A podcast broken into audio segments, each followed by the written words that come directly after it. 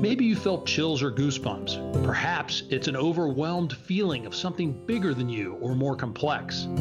Whatever the feeling, God put the response in your soul as a reminder of His presence, power, and glory. It's called awe, and He wants to remind us of it every day in many ways. Join us as we discover how God has used His awe to inspire others to follow Him deeper in their lives. Today on In Awe by Bruce, we have the pleasure of having Craig Smith on the line. Now, Craig began his Christian ministry through music. He charted many top 10 songs, Dove nomination for Best Worship Album, SESAC Inspirational Songwriter of the Year, but now he pastors his local church in Arkansas and has founded Village to Village, which works with underserved regions around the world through the transformation of people in Christ and then taking that transformation into the families and the communities so that you can help them break the cycles of poverty, addiction, and abuse. Some of the places that they're touching Uganda, Thailand, and right there in Arkansas where he's pastoring his church. Today we'll touch on those as well as Craig's new devotional, Awaken the Dawn. I love the fact that as a songwriter, he's writing a book that's a devotional for us. And all the profits from Awaken the Dawn go to Village to Village to help break those cycles. So, Craig, welcome to In Awe by Bruce. Thank you so much, Bruce, and thanks for inviting me. Oh, glad to have you. Let's start at your beginning first so people understand where you're coming from. What was it that God used to lure you into a relationship with Him? I'm originally from Louisville, Kentucky, and as, as a very young boy, I just uh, decided I wanted to be a drummer. So my dad and mom let me start taking drum lessons. And then I think I started seeing different rock groups on television and decided that's what I wanted to do. Carried that on for mm-hmm. uh, several years. And a manager from New York City moved to Louisville, and he ended up um, becoming a Christian after six years. And he was about 20 years older than we were, and he had managed musicians. That's all he had done. So we were all questioning that because it was for for so many years, for six years, he had said, "You guys can do whatever you want to do," and then he uh, his lifestyle radically changed. That's what allowed me to start taking notes that there's some there's some real substance to this. In the meantime, during his conversion, I also, a girl that I'd been dating, we married. And over the first just very few weeks, short months, the marriage was very, very rough. So I was encouraged to go to church. I did. My wife and I became Christians the same service. And man, that's been so very, very long ago. We just celebrated our 50th wedding anniversary. So wow. It has been a, a, if you ask my wife how long we've been married, she will tell you, or throughout the years, she would say, well, whatever the year happened to be. But now she would say 50, but really 49 because the first one was so horrible. well, congratulations, though. Thank you. Then, so is the music then probably switched at that point? It did. We, uh, a few months after I came to know Christ, the opportunity, even though I was raised in a church as a, as a young boy, I just didn't connect, as you know, with a relationship with Jesus. And hmm. so I knew a lot about God, but didn't know a lot about relationship with him and how incredible that was going to be. So we had an opportunity to go to a college in another state, Bible college. We moved, we did. After college, I, I moved to Fort Smith, Arkansas. And musically, met with some guys. I was actually, while I was going to college, I was working in a, a recording studio as a studio musician to try and earn a little bit of extra money. Mm-hmm. And I met some guys who had put together this contemporary Christian music group. Great guys. And it's the first contemporary music as Christian that I'd been introduced to. So they said, Hey, why don't you move to our city? We did after a bit of time. And I thought we would live here actually in this Fort Smith, Arkansas area for maybe three to five years. We've been here ever since. and this is where we home based from. And I just started ministering with music on college campuses and just doing different things. Ended up, there were some record executives at a concert one time in Houston. And as there are so many stories that are so similar in that realm of Christian musicians, got to record several times. I'm grateful for that. It was a, a great honor, but my I love, love, love music, obviously, but man, I love to see more than anything people genuinely connecting in a relationship with Christ because Mm. of uh, how transforming it is, obviously. So, so yeah, the music changed. Yes. Now propel us forward. So you love to see the transformation of people and you saw it as a musician, but now you're doing village to village and you've written this devotional. Tell us about the passion that came in to do that. Began taking some short-term mission trips to Central America, spending quite a, t- a bit of time there, and honestly drawn to the children of the villages. Just beginning to think, what if we were to, we being the guys that I'm associated with, what if we were to just focus our concentration on the children Hmm. and seeing if we couldn't, over a long period of time, instead of just a short visit, invest in whatever groups we happen to connect with spiritually. And the first opportunity that really came into play was I met a gentleman from Kampala, Uganda, outside the capital city of Kampala, Uganda. Mhm. We became friends. He had a heart and desire to change his culture, and he wanted to do it the same way through what if we reached out to the children and just poured our lives into them for a decade and a half or two decades. So that's where we began with Village to Village, honestly, was we worked with a small school that had perhaps 12 to 15 students meeting in a dirt floor hut outside of Kampala in the village of Gonda. And today, in fact, we just sent some supplies and food just recently. We have uh, just under 300 students, many of them living on campus, uh, about 27 staff there from the village. And we've gone from being somewhat repulsive and, and a lot of resistance in the village 11 Mhm. years ago, and God giving us favor just because we tried to do what Jesus would do, which is genuinely love them and serve them. And by spending that time serving them, it gave us credibility. Where Awaken the Dawn came into play, musicians don't have the reputation for always first one out of bed in the morning. Uh, typically, you, musicians get going around 11 at night and typically go to two or three or something. But after becoming a believer, some of my mentors began to say, man, you try getting up early, try getting in the word early and praying early. So I I did, and I've, it's just been a habit, a, a good one that I've tried to discipline myself for decades now, really. And getting up early doesn't mean you're more spiritual than the next guy. I understand that. But for Mhm. me, it kind of became a lifeline where I would just get up somewhere between four or five and get in the word and pray. And hardly anybody's going to bother you, Bruce, as you know, Yeah. early in the morning. so as I did that, there were some guys that that I was discipling in our area, and they they just said, "Hey, would you call us and wake us up, or send us a text or something when you get up?" And I said, "Man, you're going to hate me for doing that. So what I'll do, I'm going to use the Lord's Prayer, which has a rhythm, the main topics of the Lord's Prayer." And I'll take those main topics and I'll get a scripture every day with a topic, and then just a little paragraph and a small prayer at the end. And I'll shoot that in an email to you. And that started with two or three guys and just continued to uh, grow. And those guys would send it on, and it just began to unfold. And finally, we decided with some friends and connections that the Lord made that we would put it into a book to be released in September here shortly. But then at the same time, probably 15 years ago, any any music that myself or my best friend is a guy named Paul Mills. He's a producer, arranger, writer, Mhm. and anything that we've done musically that's involved me, we are have been using the proceeds and we we just give that to missions. So it's we saw it building, uh, not only supplying food and educational materials and and different things like that, but entire floors of buildings being constructed by just not taking any of the finances ourselves. Yeah. And Awaken the Dawn then has a twofold mission. The first mission is, of course, we are hoping, hoping that it will be sort of an on ramp, if you will, for people to establish a quiet time with the Lord. Particularly in our Western culture, we have so much thrown at us in the realm of information and being busy. As you and I speak, many would say the culture is pretty sideways.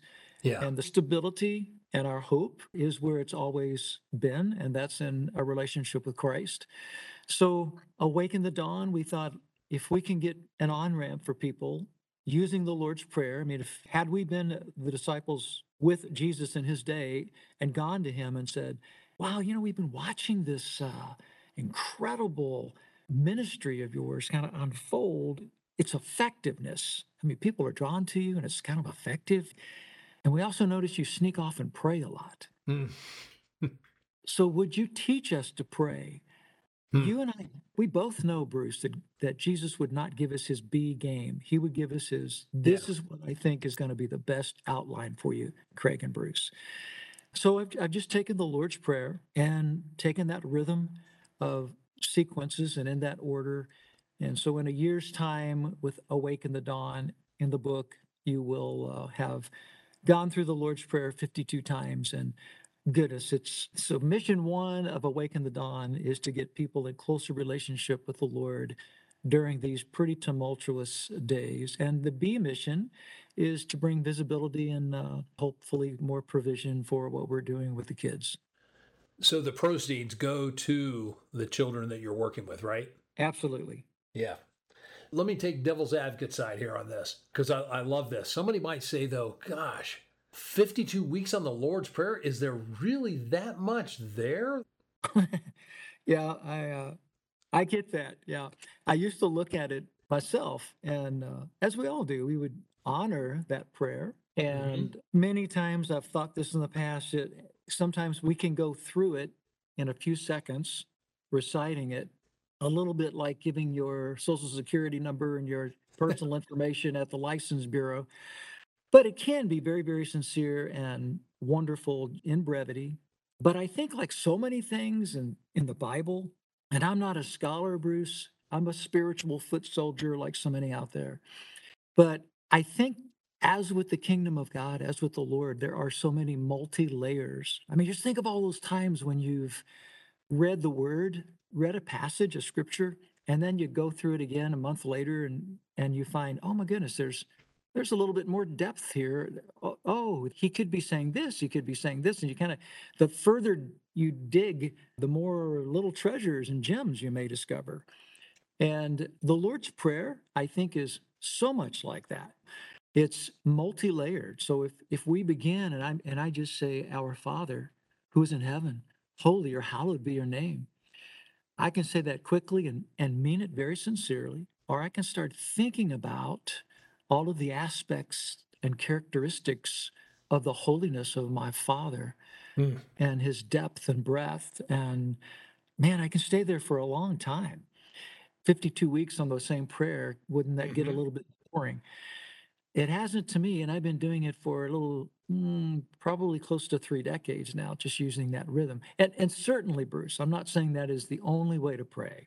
Never would I say that. I yeah. I just I just think again, if we came to Jesus and said, "Hey, would you teach us to pray?" He's going to give us his uh, the best outline. And so, if you kind of look at it perhaps as an outline that is beautiful unto itself, but then also if you were to look at it as Roman numeral one or or section one, our Father, and section two, Your kingdom come, and Your will be done there's a lot of things within each of those primary subjects that there's a lot of depth to dig down, I think.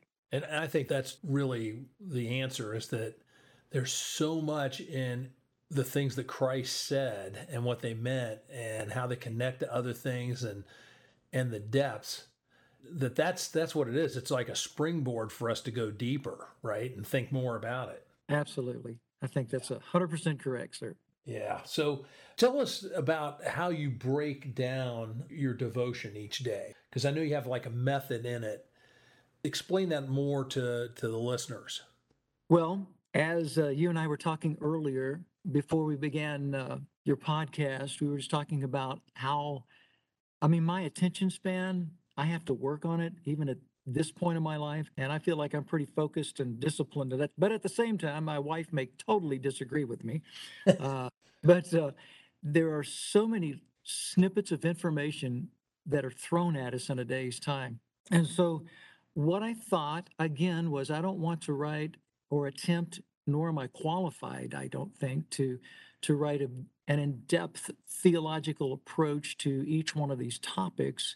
Mm-hmm what my heart is, I read some some surveys, and that's been several years ago, about the amount of time that people who attend church and would call themselves Christians Mhm. actually spend reading the word or praying. It was pretty minimal. And honestly, the uh, prayer devotion in a day's time or a week's time was, uh, it just kind of shocked me. So, what I wanted to do was to give them a daily offering, kind of a taste. You know, Psalm says, uh, taste and see that the Lord is good. So, I thought if there's one passage of scripture based on each one of those themes, so there's seven primary themes in the Lord's Prayer. Mhm. Uh, the number seven is what is referred to often as the uh, the doxology, because in some of the some of the translations they don't always list yours is the, the kingdom and the power and the glory forever, but church tradition has accepted it as what we would call the doxology. So I take each one, there's a key point, each day a key point, there's a scripture to match the subject. So if I'm give us today our daily bread, I mean that seems like it could go by pretty rapidly, but but if you start praying, well, hey, wait a minute, we just said the Father first. He is holy. He's worthy of being honored before we do anything else. And then we move to kind of step two, which is your kingdom come and your will be done. It's like the priorities and the emphasis are on you, God, and not me and not humanity. And if if I make you first, we all end up winning anyway if we make him first. He just he's such a good father, he can't help but blessing us.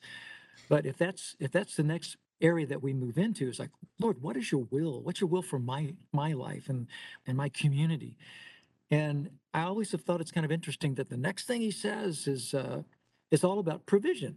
Give us today our daily bread. And while that certainly is true at face value, food that we need, nourishment for daily, but I also am very fascinated thinking that if we just finish honoring the Father and praying for his kingdom and his will, that man, provision for everything we need to accomplish that, including the sandwich at lunch, but all of those things are going to be required for me to honor God in the way he just wants me to honor him, which is going to be the greatest adventure that you and I could ever embark on.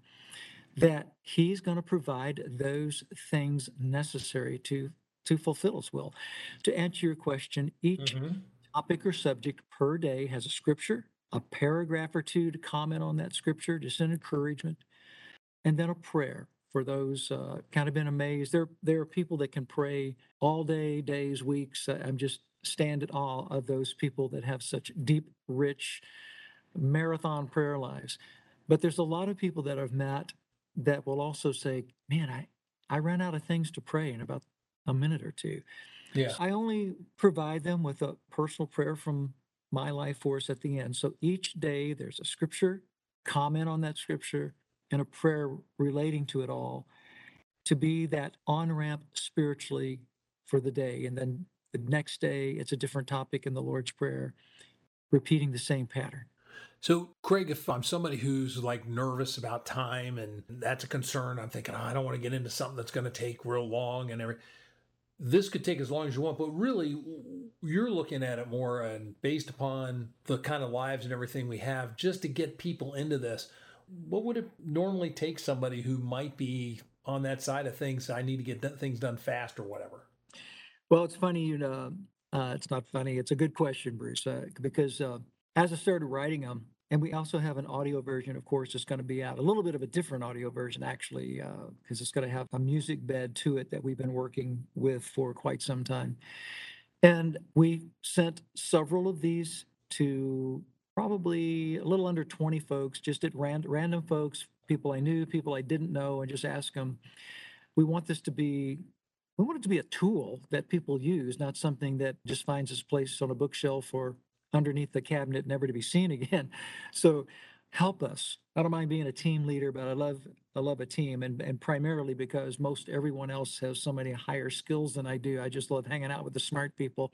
But uh, so people would help us, and many of those would be guys that get up and go to work. They barely grab coffee and rush out the door, whether it's work, whether it's school. Yeah. And so you, we kind of did it. So again, if this would be an introductory offer, if you will, to establish a rhythm in their lives, almost every one of those people that we had volunteer to be uh, test pilot, if you will, have all seen not necessarily using everything that that I've assembled for the book, but it is producing what I hoped it would produce, and that is people just digging in, but then they start digging in for themselves a lot further and Mhm. uh, journaling. So I think you could do this in a, you could read it in three minutes to five minutes, or you could spend uh, 30 minutes uh, in contemplation if you wanted. Okay, good. Because I, think that's the question a lot of people are going to ask. And the, the key is that God wants to have that relationship with us. He's a relational being, He's made us relational. We need that. And so just to start somewhere, it's, I forget that movie where it was just baby steps. Yeah. And so we can get in there. And then the next thing I think I'd ask is I was listening to this is, okay, so what results have you seen in people's lives? Well, again, the thing that has excited me the most is, uh, and the reason we continue to pursue it.